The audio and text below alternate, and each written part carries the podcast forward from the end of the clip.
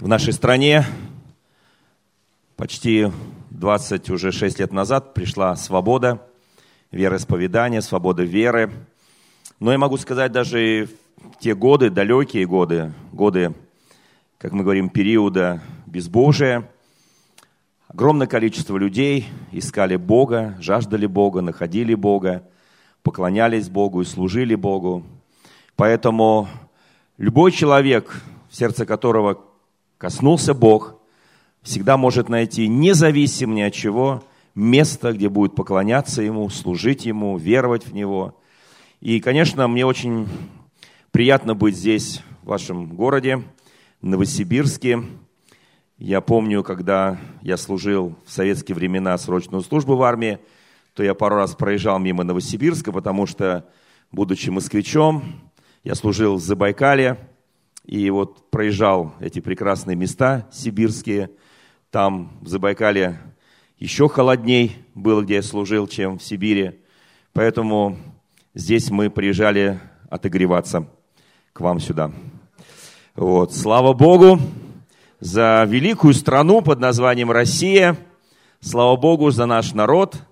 У нас очень благословенная страна, благословенный народ – я верю, что самое большое богатство нашей страны – это не только наши недры, ископаемые природные, много что, а самое главное – это люди.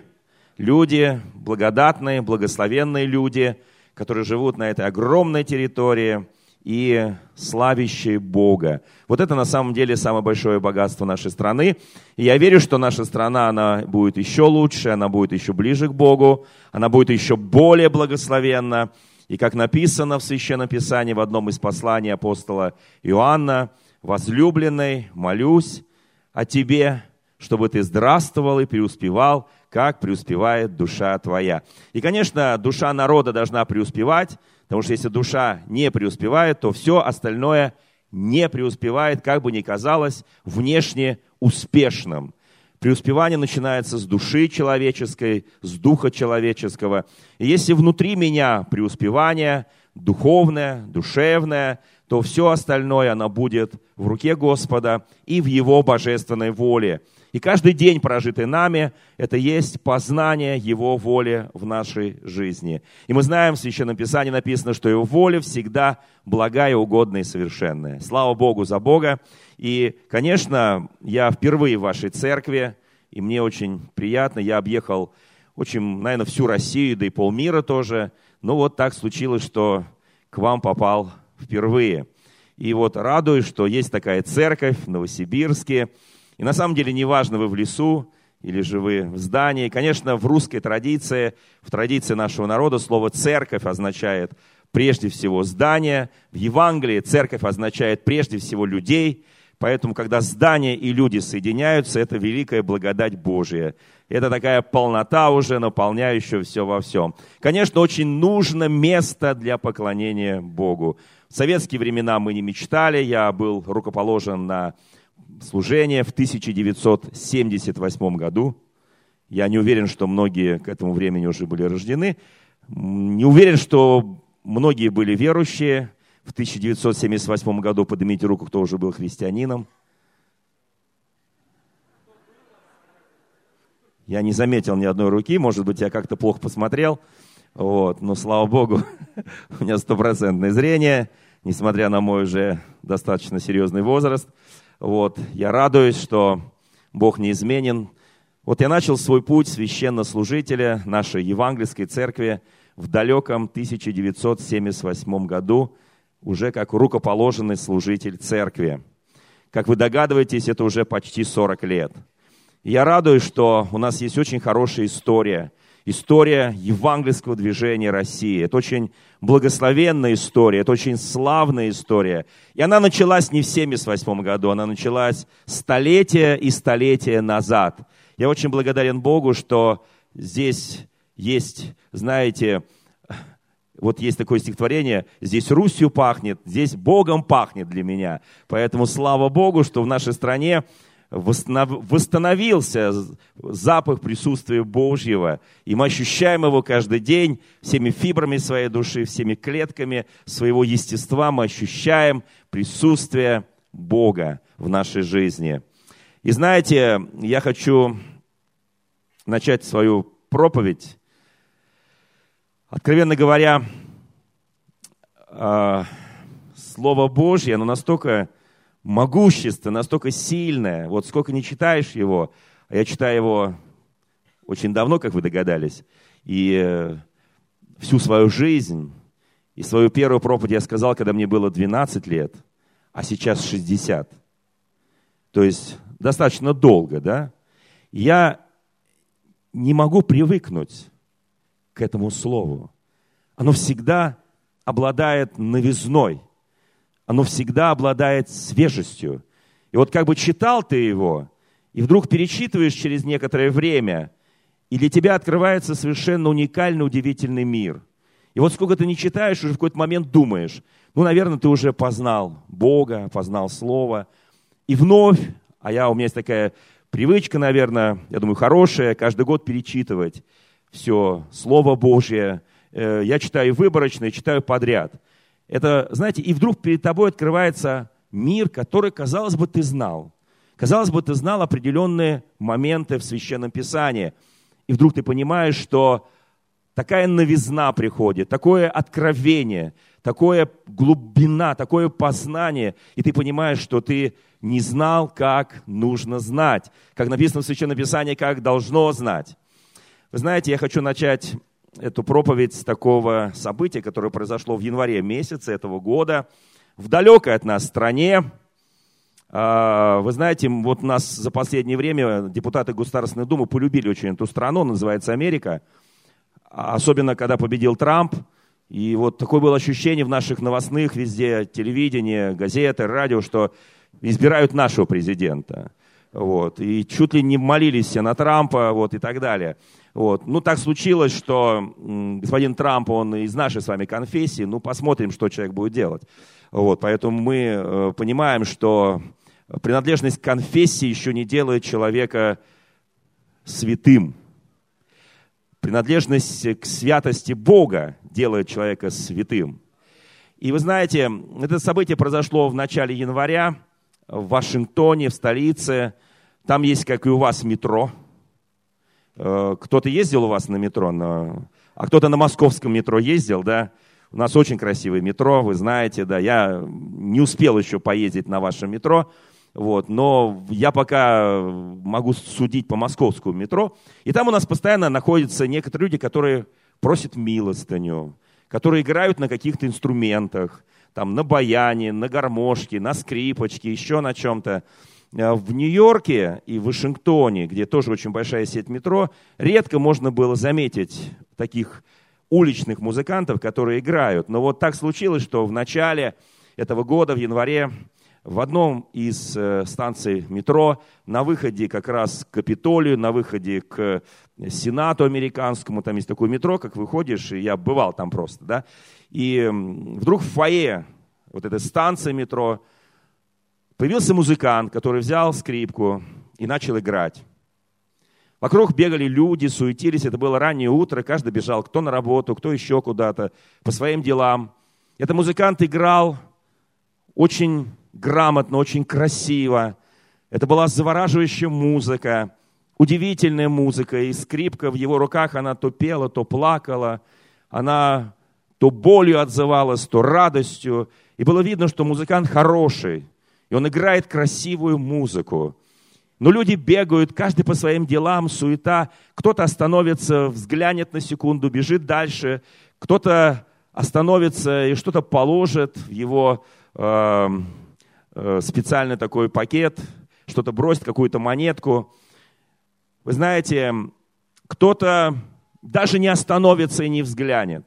Поверьте, это самое такое важное место в столице этой страны – где живут и трудятся высокоинтеллектуальные люди, люди, которые себя считают принадлежными к культуре, они знают музыку, но они пробегали мимо этого музыканта.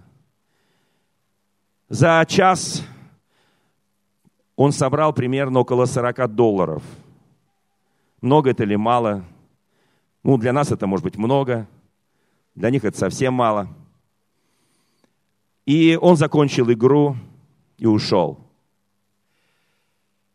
В этот же день газеты написали, что на станции такой-то метро играл самый лучший скрипач мира, Джошуа Белл, на самой дорогой скрипке, которая есть в мире, которую сделал Страдивари стоимостью 3,5 миллиона долларов. Этот музыкант играл самые сложные произведения, которые когда-либо были написаны для скрипки. Самые сложные к исполнению. Это был самый виртуозный музыкант, который есть в нашей современности, который великолепно владел скрипкой, самой дорогой скрипкой, самые сложные произведения. Только шесть человек остановились из тысяч, которые бежали, чтобы послушать эту музыку. И он собрал гроши. За два дня до этого события он давал в Бостоне концерт. Самое дешевое место на галерке стоило 100 долларов. В первых рядах места стоили тысячи долларов – чтобы послушать этого великого музыканта. Почти 40 долларов он собрал, когда те же самые люди, которые, возможно, покупали билеты на дорогие билеты, чтобы слушать его, они не ожидали, во-первых, увидеть его в метро. Они не ожидали, что лучший музыкант мира на самой лучшей скрипке мира будет играть в метро. Они не ожидали, что они будут слышать бесплатно самые лучшие произведения, которые когда-либо исполнялись на скрипке. Вы знаете, они просто бежали каждый по своим делам, потому что у них есть на все время. Время на концерт, время на работу, время на еду, время на сон, время на удовольствие, время на хобби, время на заботы, время на детей, время на жену, на мужа и так далее и тому подобное. Вы знаете, какой вывод можно сделать с этой истории? Очень простой. Мы тоже, как христиане, привыкли – что Слово Божье может звучать только в определенном месте, которое называется дом молитвы или храм Божий или церковь. Мы тоже думаем, что самые высокие откровения, самая высокая музыка Божьих откровений, оно звучит только в доме молитвы.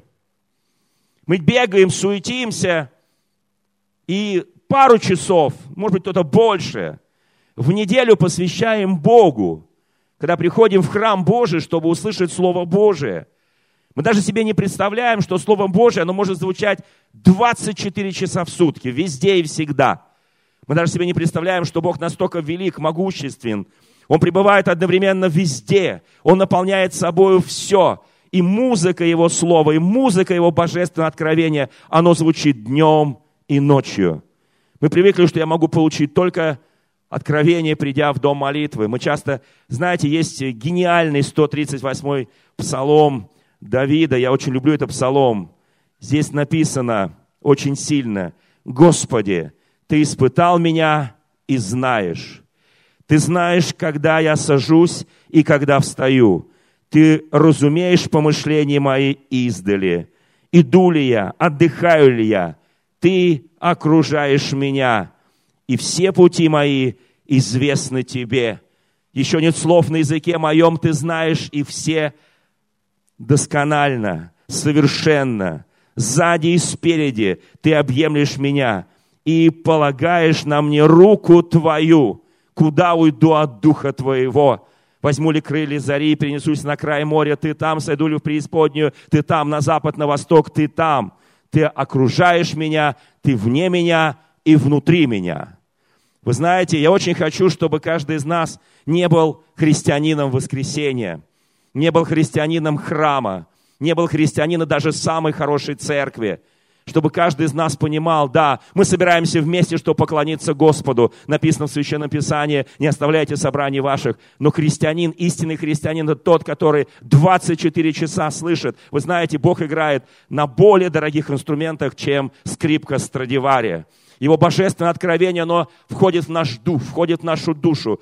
Бывает, что мы просто не слышим. Суета, заботы, беготня, обыденность. Очень многое, что нас отвлекает от Бога, но Бог хочет, что мы в каждом, вот как 138-й псалом Давида, чтобы в каждом дне, в каждую минуту, в каждое мгновение, в каждом деле, что бы мы ни делали, мы увидели присутствие Бога. И вот тогда Послушайте, ты будешь не просто идти в храм Божий, там, чтобы собраться вместе с народом Божьим, ты будешь лететь, бежать. Тебе захочется его слышать не только где ты его слушаешь дома, на кухне, в любом месте, на работе. Ты захочешь вместе со всем народом поделиться, что ты услышал, что ты пережил, что ты испытал, как Бог говорил с тобой, как Он вел тебя, как Он испытывал тебя, как Он вдохновлял тебя, исцелял и утешал. Вот тогда собрание святых наполняется присутствием Божьим.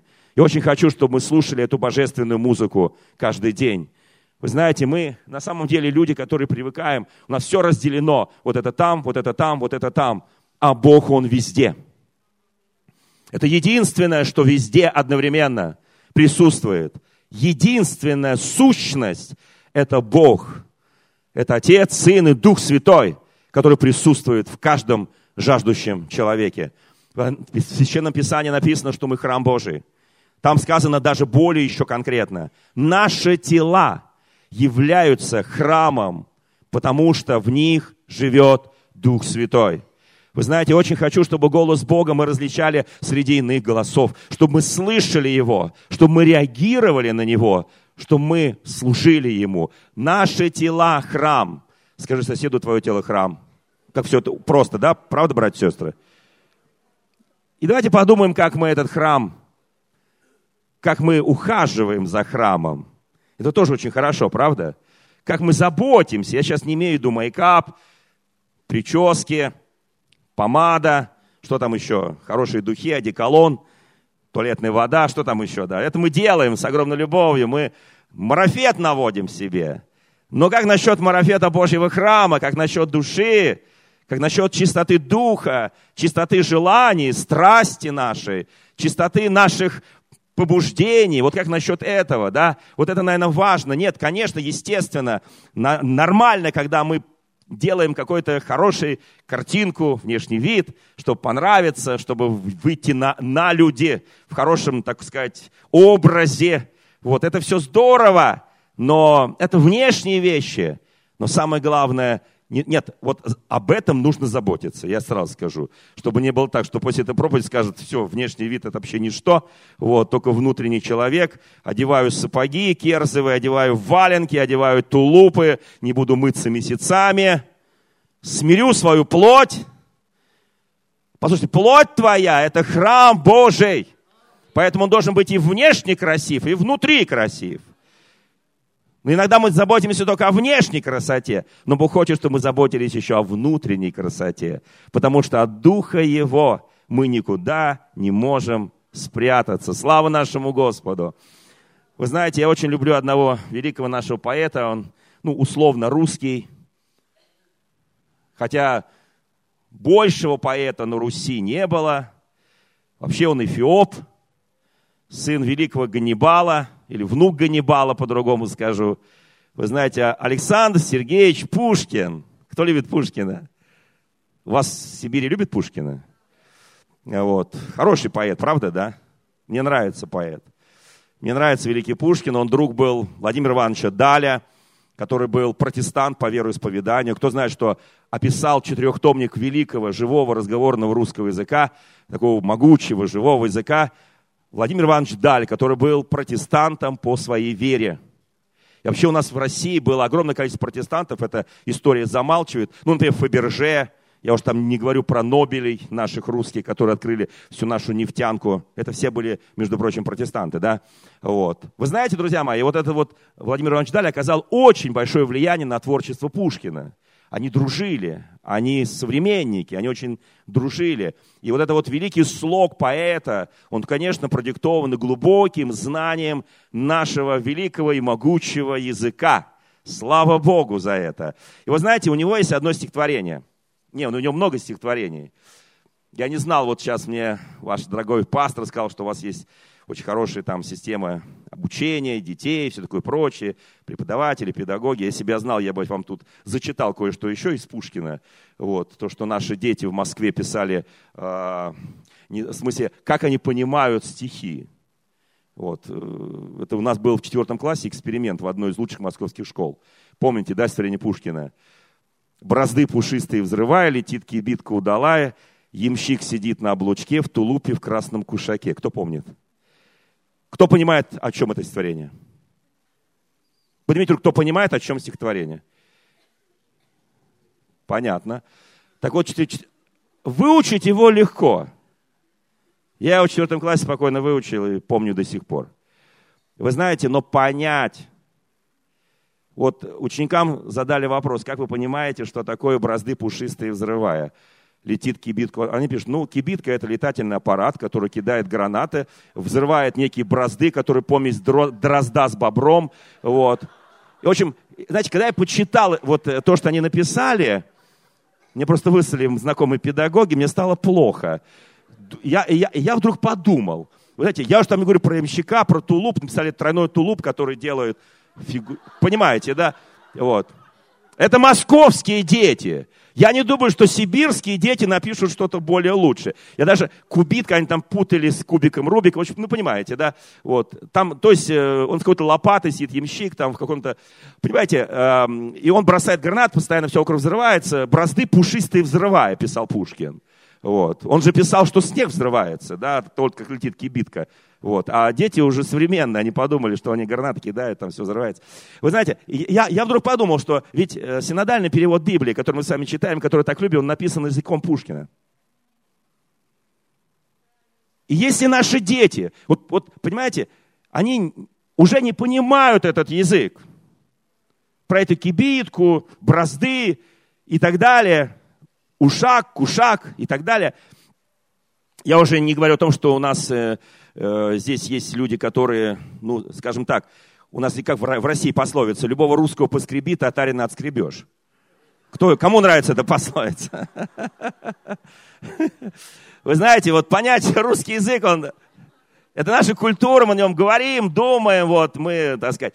Вот. Но я-то понимаю прекрасно, что Почему нужна церковь? Почему нужны проповеди? Почему нужно учение? Почему нужно вникать в Писание, заниматься этим постоянно? Потому что мы часто не понимаем даже того языка, которым написаны тексты Евангелия, которым написаны тексты Библии. Нам нужен как бы уже переводчик. Я уж не говорю про церковно-славянский язык. Это древний болгарский, который вообще непонятен современному человеку, да не только современному, и даже выцерквленному человеку. Не все понятно, что там написано. Поэтому я очень благодарен Господу за то, что в Евангелии от Иоанна в 14 главе, в 16 главе написано о том, что когда Дух Святой придет, когда Дух Святой придет, Он напомнит нам все слова, которые говорил Иисус Христос. И поверьте, напомнит нам на нашем родном языке. Потому что тот, кто разделил языки и разделил нации, он может их и собрать. Я очень благодарен Богу, что есть Дух Святой, который в каждом из нас, и Он напоминает нам все слова, которые говорил Иисус Христос. И я очень благодарен Богу, что есть современные сегодня переводы, которые объясняют нам сущность Слова Божьего. Потому что если я что-то не понимаю, либо я должен молиться, что Бог открыл, либо искать понятные переводы, чтобы понять, что там на самом деле написано. Вы знаете, я очень благодарен Богу. Знаете, однажды Александр Сергеевич Пушкин написал известнейшее творение, оно называется «Пророк». Мне очень нравится оно. Я не знаю, кому оно еще нравится. Это был 1826 год. Я сегодня как на экзаменах здесь у вас. А в 25 году был так называемая революция. Одна. Вообще в России слово революция, оно прямо как приклеилось к нам. Помните, декабристы вышли на Сенную площадь, кто помнит? Педагоги есть в этом зале? Историки? Кто помнит, что было в 1825-м? Не помните? Но вы должны помнить, потому что их же всех сослали в Сибирь. Некоторых казнили, остальных в Сибирь. Правда, чуть-чуть дальше. В Иркутск, Забайкалье. Но они ехали все через Новосибирск. Поэтому ваши предки должны их помнить. Этих декабристов. То, что было на Сеной площади. У нас же всегда либо революция, либо страну трясет, либо ГКЧП, либо пучит. Ну, понимаете, да? То есть у нас же вот, ну мы же не можем. Нам же драйв нужен. Нам нужно драйв такой, чтобы вот все менялось. Вы знаете, я люблю не революцию, я люблю реформацию. Я верю, что наша страна пройдет через реформацию. Я верю, что у нас будет мощнейшая реформация духа, души, тела. Я верю в это.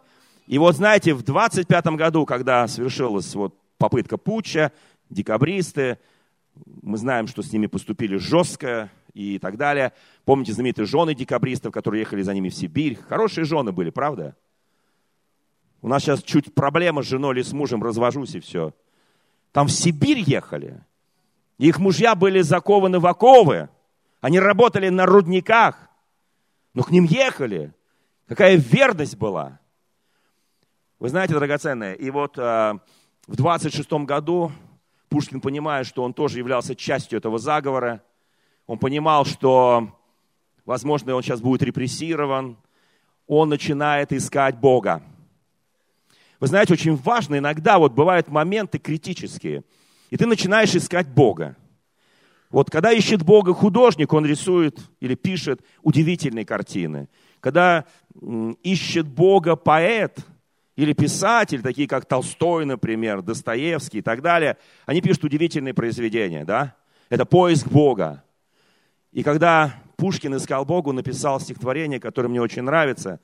Я очень хочу, чтобы мы ну, пропитались этим духом этого стихотворения. Потому что оно очень духовное. Оно начинается со слов «духовную жаждую томим». Понятно, да, все три слова? Духовный, жаждую, томим. Кто, поднимите руку, кто нищий духом здесь. Духовный жаждую томим – это нищета духа. Это жажда духа. И он пишет, что когда он разочаровался в политике, разочаровался в системе государственной власти, когда он во всем разочаровался – он возжаждал духа. Духовной жаждою томим. В пустыне мрачной я влачился, и шестикрылый Серафим на перепутье мне явился. Из шестой главы пророка Исаия, помните, шестикрылый Серафим, которые летали вокруг престола Божьего и, крит, и восклицали «Свят, свят, свят Господь Саваоф!» И вся земля полна славы. Пушкин прочитал это, это, эту главу, и он был в восторге от видения Божьей славы. Перстами легкими, как сон моих десниц, зениц коснулся он, отверзлись вещи зеницы, как у испуганной орлицы. Моих ушей коснулся он, и наполнил шум и звон, и внял я небо содрогания, и горние ангелов полет, и гад морских подводный ход, и дольние лозы прозябания, он уста моим приник, и вырвал грешный мой язык. Кто помнит это стихотворение, да? Мы не на экзаменах, мы на проповеди. Один из апостолов пишет, что самое большое зло, которое есть у человека, это его уста. Это его язык. Он наполнен яда. И им благословляем, и им проклинаем. И поэт почувствовал, что он должен избавиться от вот этой зависимости. Зависимости бывают разные, не только от наркотиков, не только от пьянства, не только игромании, что-то еще. Очень много зависимости. Он чувствовал, что язык его, это была зависимость к другой, не Божьей жизни, не к святости. Здесь написано, он вырвал грешный мой язык и празднословный, и лукавый и жало мудрой змеи в уста замерзшие мои вложил десницу кровавой, и он мне грудь рассек мечом, и сердце трепетное вынул, и уголь, помните как? Уголь жертвенника Божьего коснулся уст Исаи, и уголь, пылающий огнем, во грудь отверстую водвинул, как труп пустыни я лежал, и Бога глаз ко мне возвал. Восстань, пророк! Вот я очень хочу, чтобы каждый принял сегодня это божественное слово. Он очищает нас.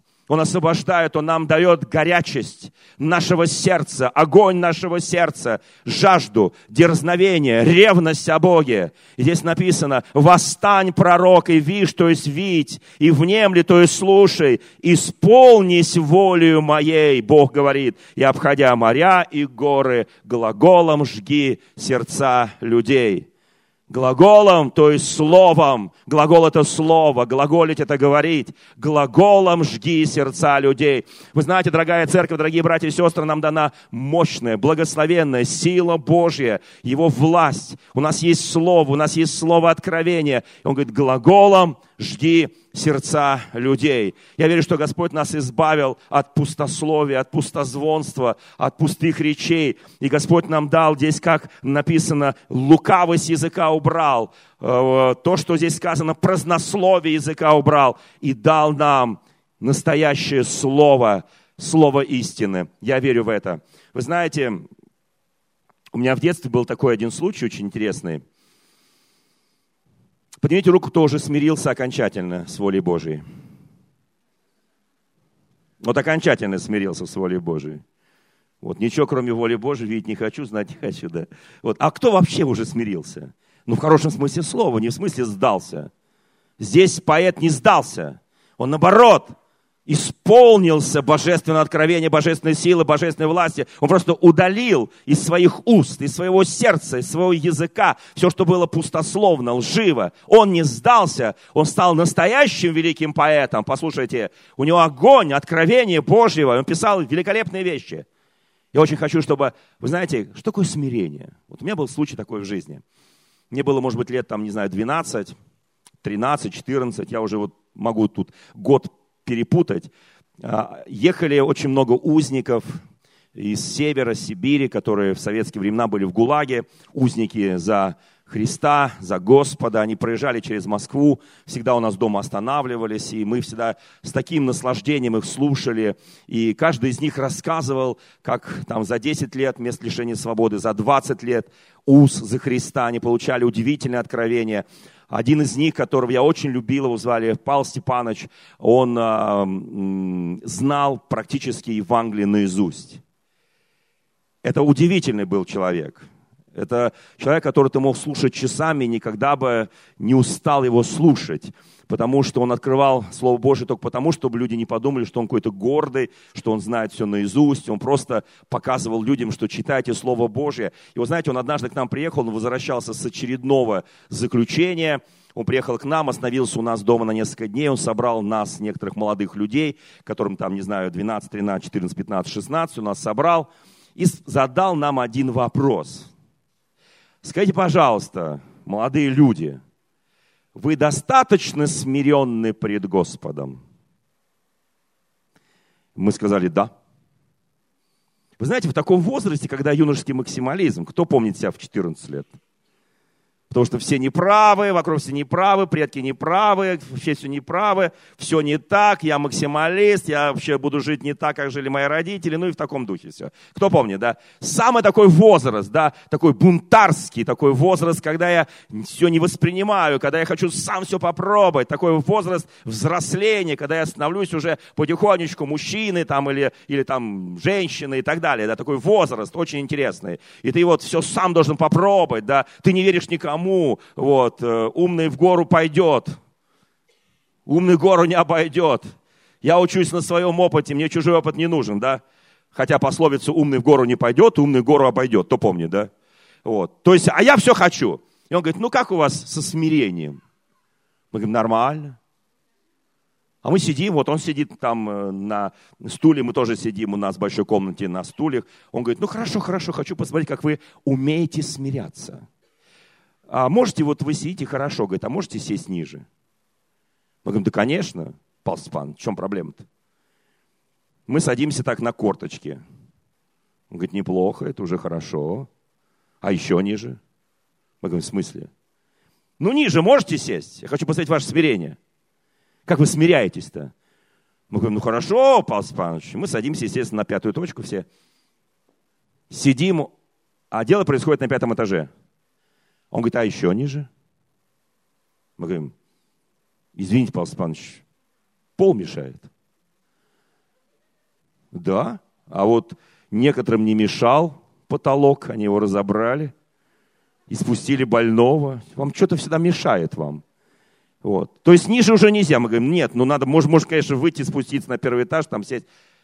Он говорит, ну хорошо, вот знаете, смирение это тогда, когда уже ниже невозможно. И вообще, говорит, в русском языке есть два разных слова. Смиренный и смиренный. Брату Артуру, Еворгу особенно хочу, у вас все-таки больше родной армянский язык, да? Две точечки над буковкой «Е» играют фантастическую роль. Всего две точечки. Потому что человек смиренный и смиренный – это два разных человека – Смиренный – это того, кого смирили, Коня смиряют, обуздают, его объезжают, на него узду накладывают, уздечки, им управляют, то, что он буйный, он не смиренный, он смиренный, его сделали смиренным через усилие, его заставили смириться. А человек смиренный, это человек, это Христос, он был смирен до смерти и смерти крестной. Его никто не смирял. Он сам пошел добровольно на крест. Он умер за нас, когда мы были грешниками. Его не надо было смирять, его не надо было обуздать. Послушайте, его природа – это было смирение. Я очень хочу, чтобы у каждого из нас природа была Христа. А природа Христа – это смирение. И ты говоришь, Господи, я еще, ну уже, вот, вот, вот уже некуда дальше. Вот это уже начало только смирения. Ты говоришь, уже дальше некуда смиряться. Вот это только начало смирения. Все остальное это смиряли твою природу, мою природу. Обуздали меня, когда я говорю, ну ладно, я покорюсь, ну ладно, я покорюсь, ну ладно, я покорюсь. Только один из нас, одна, один мальчик, вот нашей всей там теплой компании из 15 подростков, только один сразу сел на пол. А мы, а мы вот такими вот промежутками. И пастор говорит, вот он, похоже, смиренный, а вы смиренные я вас заставлял. Все ниже и ниже и ниже. С Богом, говорит, так не надо. Вы знаете, я очень хочу, чтобы мы понимали язык Священного Писания. Он на самом деле настолько удивительный, уникальный язык Священного Писания. И когда его слушаешь, вы знаете, мне очень нравится одно место Слова Божие. Ну, вообще мне нравится все. Но вы знаете, вот есть э, в книге кто помнит, с чего начинается первая книга царств? Первая книга царств, да? Вот. Она начинается очень уникально, удивительно. Позвольте мне э, сейчас напомнить события первой книги царств. Вот как начинается. Был один человек, у него было две жены. Поднимите руку.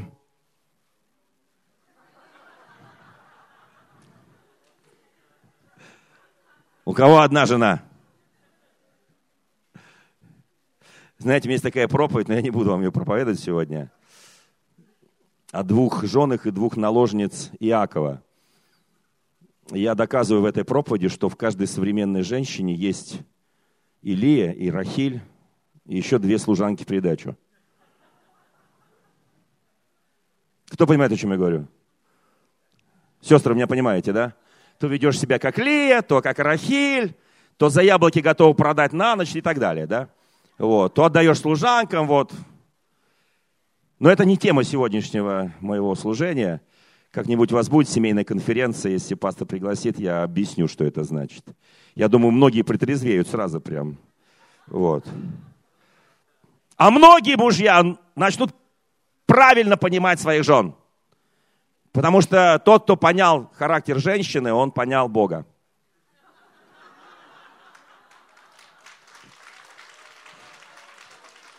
Ну, между нами говоря, женщина является венцом творения, кто помнит? Чуть-чуть более чувствительна, чем мужчина.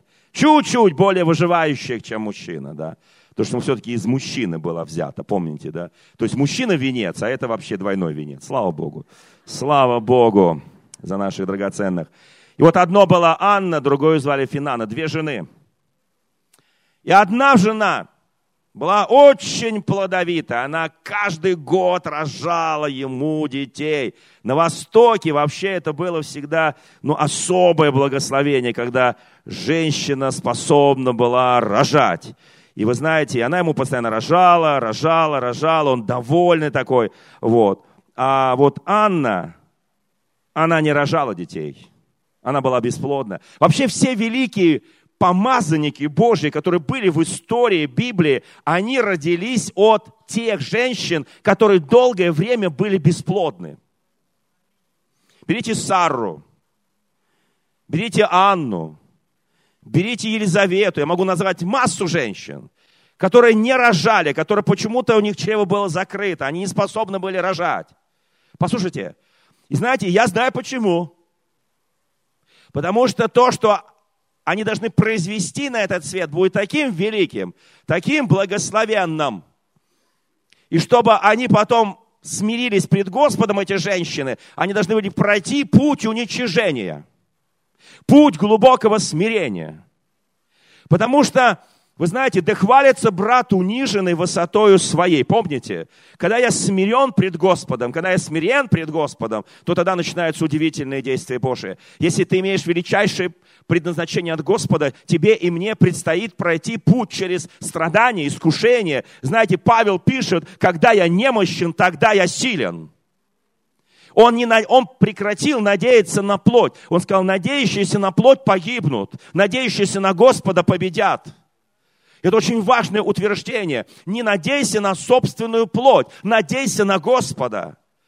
И сила Божья, которая в нас, это не означает наша естественная сила. Это означает сверхъестественная, божественная власть, которая есть в нас.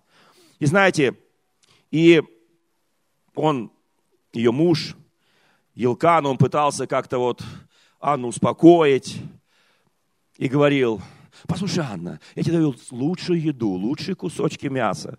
Ты у меня самый прекрасный, хоть ты и бесплодный, конечно, это позор для нас, но тем не менее я тебя очень люблю. Ну послушай, послушай, но посмотри на меня, какой я муж.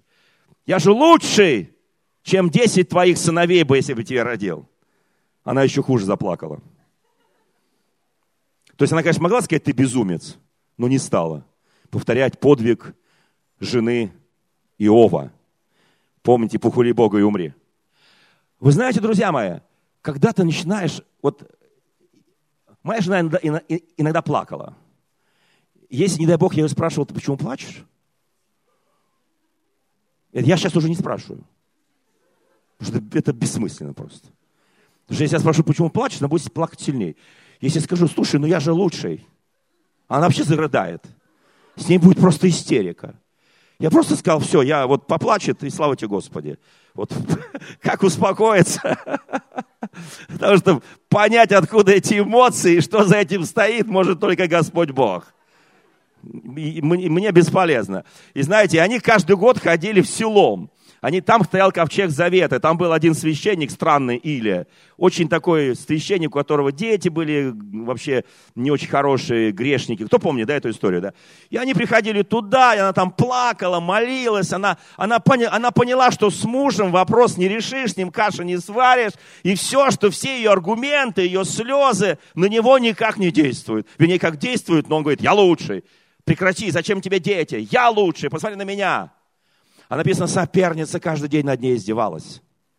О, ты неплодная, ты позорная женщина. Она издевалась над ней каждый день. И она чем больше издевалась, чем больше слушала этого мужа, тем больше плакала. Слава Богу, правда? Давид пишет, испытай меня, Боже, и зри, не на опасном ли я пути, и направь меня на путь вечный. Вы знаете, вот это очень важно. Иаков начинает свое послание Иакова. Радуйтесь, двенадцати рассеянным племенам Израиля, радуйтесь, радуйтесь, когда вы что, кто помнит? Впадаете в различные рода испытания, искушения, радуйтесь. На самом говорит, радуйтесь, 12 племен Израиля. Вы все рассеяны, но вы радуйтесь. Есть какие-то вещи, которые может... Вы знаете, я не верю, что в жизни христианина что-то может быть без воли Божьей. Если Бог допустил определенные вещи, вы знаете, Он может и изменить их. Если Он допустил, то Он допустил с определенной целью. У Него всегда есть цель. Бог ничего не делает бесцельно. У Него все есть конкретные вещи, что Он хочет поменять в тебе, во мне, в моем внутреннем человеке. И вот она пришла в село, она плачет, рыдает. Смотрит на нее священник. Илия. И говорит ей, знаете, она плакала про себя – у нее уже не было сил громко плакать. Она уже выплакала за годы своего бесславия, бесчестия. Она выплакала всю свою боль. Она уже не могла, уже все, уже вот это был предел всего. Ее не понимал муж, ее не понимала соперница, ее не понимали родные, близкие.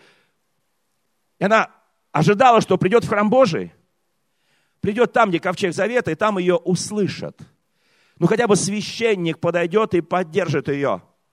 Он посмотрел на нее, видимо, вспоминая, как его сыновья иногда пьянствуют. посмотрел на эту женщину, которая плакала, и написано, она долго молилась пред Господом, 12 стих 1 главы.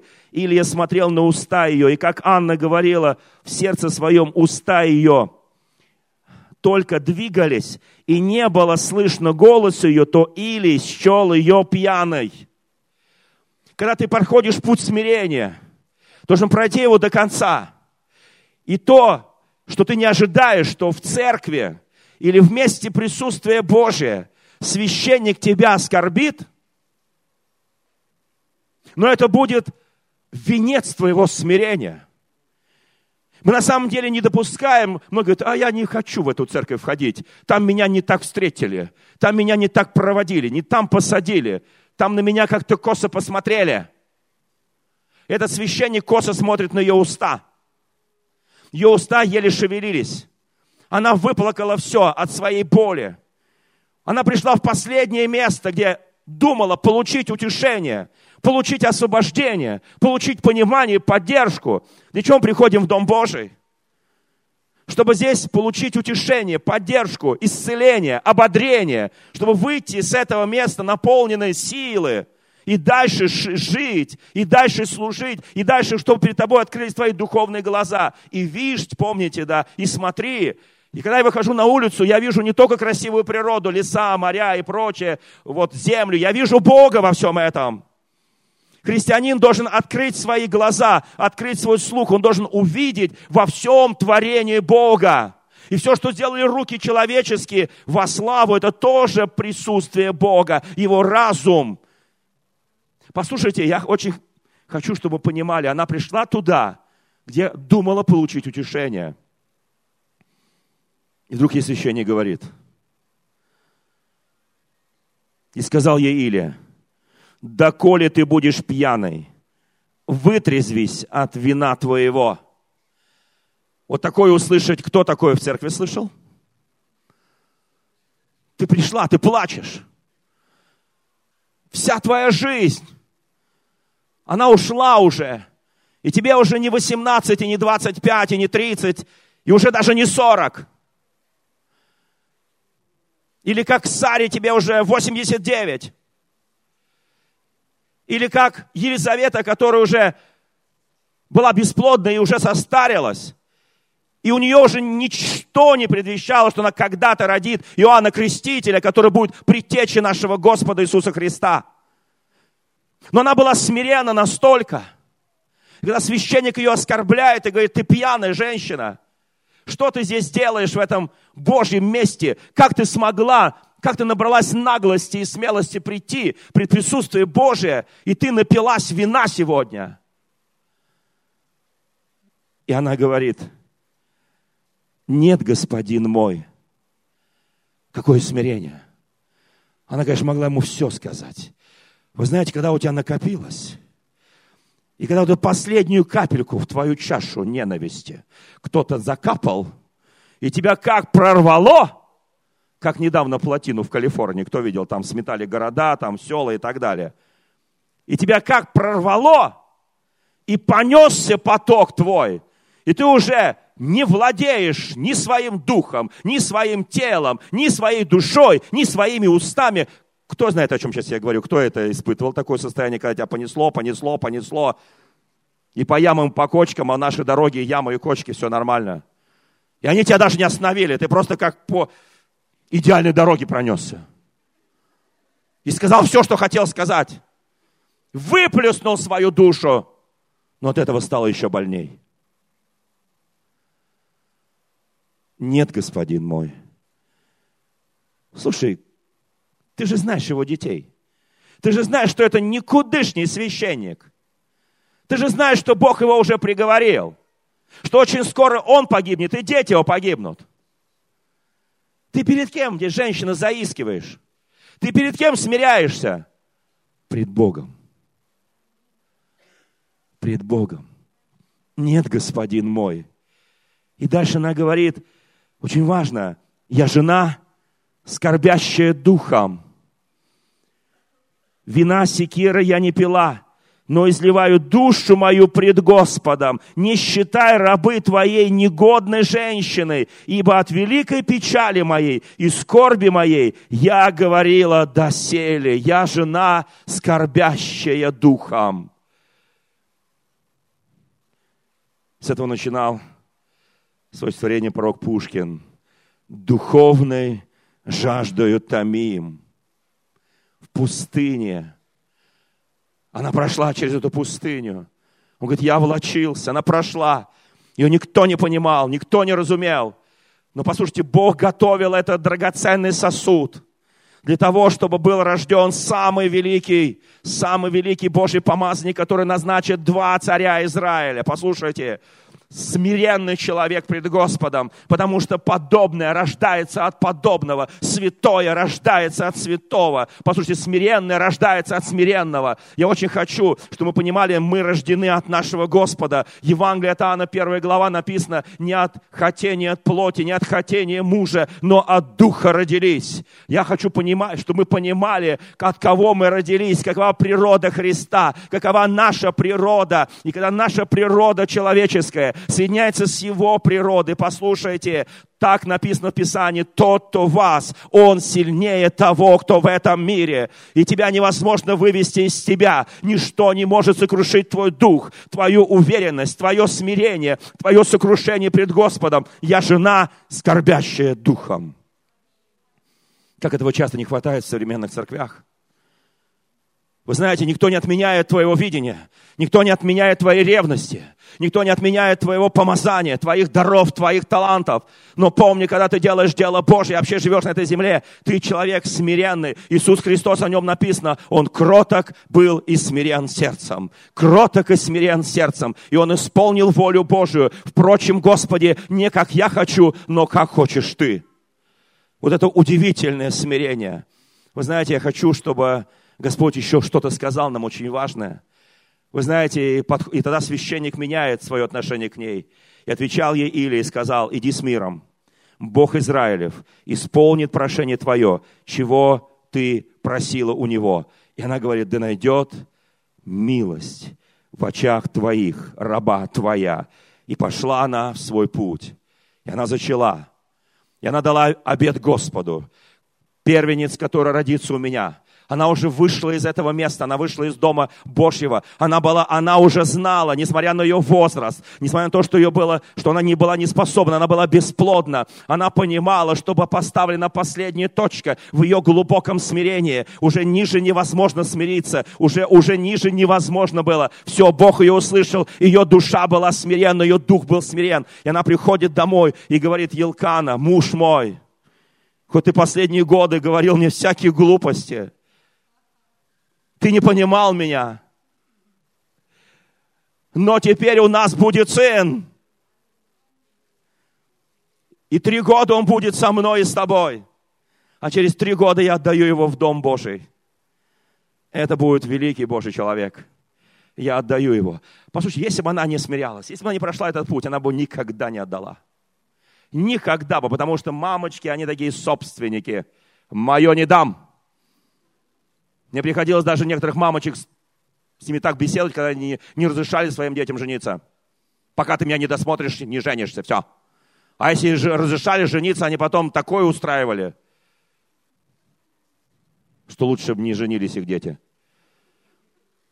Вы знаете, драгоценное, я могу сказать только одно. Смирение. Смирение. Принятие воли Божией. Способность послушаться Господа. И она рождает Самуила. О, друзья мои, кто хочет, чтобы у тебя был Самуил. Я сейчас не говорю только к женщинам, вообще говорю, как плод нашего духа, как плод нашего смирения. Я говорю мужчинам и женщинам, потому что во всем Ветхом Завете написано, что Авраам родил, Исаак родил, Иаков родил. Там ничего не сказано ни про Сару, ни про всех остальных. Читаешь биографию Христа, вот мужики рожают, и все. И там четыре женщины в биографии Христа. Кто знает этих четырех женщин?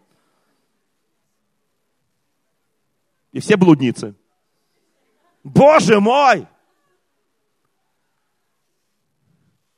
Женщина, я не обвиняю тебя. Где твои обвинители? Иди и впредь не греши. Знаете, что-то есть. Я когда начинаю понимать Бога, начинаю смиряться пред Ним, я начинаю понимать, что Он начинает говорить что-то в мой дух, что-то особое сокровенное. Он хочет, чтобы каждый из нас, и знаете, у этого, у этого человека по имени Самуил будет великая судьба. Господь ему готовит великую судьбу. Он станет одним из дерзновенных судей Израиля. Но пройдет некоторое время, и его дети будут точно так же беззаконно непослушны. Потому что время, послушайте, что-то, приходят новые времена. Бог делает какие-то новые времена, послушайте. Бог всегда жаждет людей. Времена судей заканчиваются. И именно Самуилу придется избирать первого царя Израиля. Вы знаете, ну насколько он был смирен. Послушайте, и когда к нему пришли старейшины, говорят, твои дети неугодны нам, потому что они беззаконны, потому что они делают грех. Послушай, избери нам царя, как у прочих народов. И мы видим, как сердце Самуила, который жил в храме Божьем. Помните, как его позвал Господь, когда он еще был подросток? Самуил, Самуил. И он смиренно бежал к священнику Ильи и говорит, ты меня зовешь. Он говорит, я не зову тебя. И опять бежит, ты зовешь меня, я не зову тебя. И та ему священник говорит, тебя Бог зовет. Ты удивительным образом рожден. Ты удивительным образом воспитан. Тебя Бог теперь зовет. Теперь ты уже не нуждаешься во мне. И когда позовет тебя зовущий, скажи, вот я, Господи, слушает тебя раб твой. Вы знаете, вот эти времена очень важные для Господа. И когда его служение подходит, казалось бы, к завершению, когда народ потребовал уже избрания царя вместо судьи Самуила, когда его дети не подойдут, и он приходит к Богу и говорит, Бог, они меня отвергли. Я столько сделал для этого народа, и они меня отвергли. Знаете, что Бог ему скажет? Самуил, сколько тебя можно научить? Ты куда поднял свой нос? Твоя гордыня. Опусти свою гордыню. Не тебя они отвергли, а они меня отвергли. Не путай меня с тобой. Вы знаете, вот сколько мы живем, столько мы учимся смиряться. Столько мы живем, столько мы учимся, чтобы наша гордыня не была настолько, чтобы не было видно Бога. Я очень хочу, чтобы мы не заграждали от людей Бога, своими амбициями, своей гордынью, с несмиренным сердцем. Бог хочет, чтобы мы видели Бога всегда во всем. И Он говорит, не тебя отвергли, меня, дай им царя, сделай то, что они тебя просят. И тогда Самуил смиряется. Мы помним, он избирает, Бог показывает ему первого царя Саула, потом отвергает этого царя, потом показывает второго царя Давида. Самый великий царь Израиля. Он был избран вот этим смиренным человеком. И потом он умирает, так и не дождавшись выцерквления Давида. И казалось бы, он оставляет, уходит с этой земли, оставляет вот это царство такое разрозненное, оно такое бурлящее. Там беглый Давид со своими воинами, здесь Саул. И вот, знаете, как сердце человека, как сердце Самуила, удивительного Божьего помазника, рожденного в глубоком смирении, женщины, которая скорбящая духом, как оно могло перенести? И он умирает, не видев, как воцерквление будет Давида. Вы знаете, вот что происходит потом? Кто знает? Это очень самое трудное место Священного Писания. Потом, когда мы знаем, что уже от Саула отошел Дух Святой, мы знаем, что Давид бегает, он служит филистимлянам, он фактически враг Израиля. И вдруг филистимляне пришли, окружили Израиль. И Саул понимает, что вот оно пришло его время. Он уже не сможет победить. Его время закончилось. Я скажу откровенно. Великие цари, великие помазанники Божьи всегда чувствуют, когда их время приходит. И вот пришло его время. И он начинает искать, он начинает молиться, он начинает искать. Он начинает думать о сновидениях, о видениях, об откровениях. Он начинает искать пророков, которых он всех выгнал, всех уничтожил. И он приходит к колдуне, кто помнит. И говорит, это колдунья. Он переодевается в простого человека. Он приходит, чтобы его не узнали. Колдунья говорит, послушай, вот смотрите, плохой царь, от которого отошел Дух Святой, от которого Господь отбирает царство. Но он запретил всех волшебников в Израиле. И он приходит к этой колдуне и говорит, я хочу тебя кое о чем попросить. Ты меня должна кое-что вызвать из мира смерти. Она говорит, не могу. Саул нам запретил. Саул стоит перед ней. Он переодет в обычного человека, она его не узнает. Я тебе заплачу, вызови мне Самуила. Кто помнит эту историю? Очень трудная история. Богословы спорят об этом, что это было. Вы знаете, вот я всегда думал, что в Москве самые большие церкви – это вот евангельские церкви. У нас очень большие многотысячные церкви, очень хорошие в Москве. Но однажды я, я каждый день езжу в метро. Я любитель метро. Во-первых, можно все планировать, быстро все добираешься. У нас очень хорошее метро. Я не знаю, какое у вас, но хорошее. И вы знаете, однажды я стоял, ожидал одного человека, на, есть такая у нас станция метро, площадь революции. Кто-нибудь был в Москве на площади революции? Там много медных, бронзовых изваяний, скульптур. Там воины, солдаты, крест... ну и так далее. Там крест... кто, кто, кто видел это? И там есть э, один пограничник с собакой. Ну, медная собака, медный пограничник. И вот я стоял, я там с детства езжу в метро. Вот я стоял, и так, так стал, мы так договорились, что я прям стою недалеко от этого, от этого изваяния. И вдруг я стал наблюдать. Кто выходит из вагона метро, кто подходит. Каждый второй подходил к носу этой собаки. И прикасался. И я понимательно посмотрел на нос собаки, он был отшлифован. И их таких несколько собак на этой станции метро.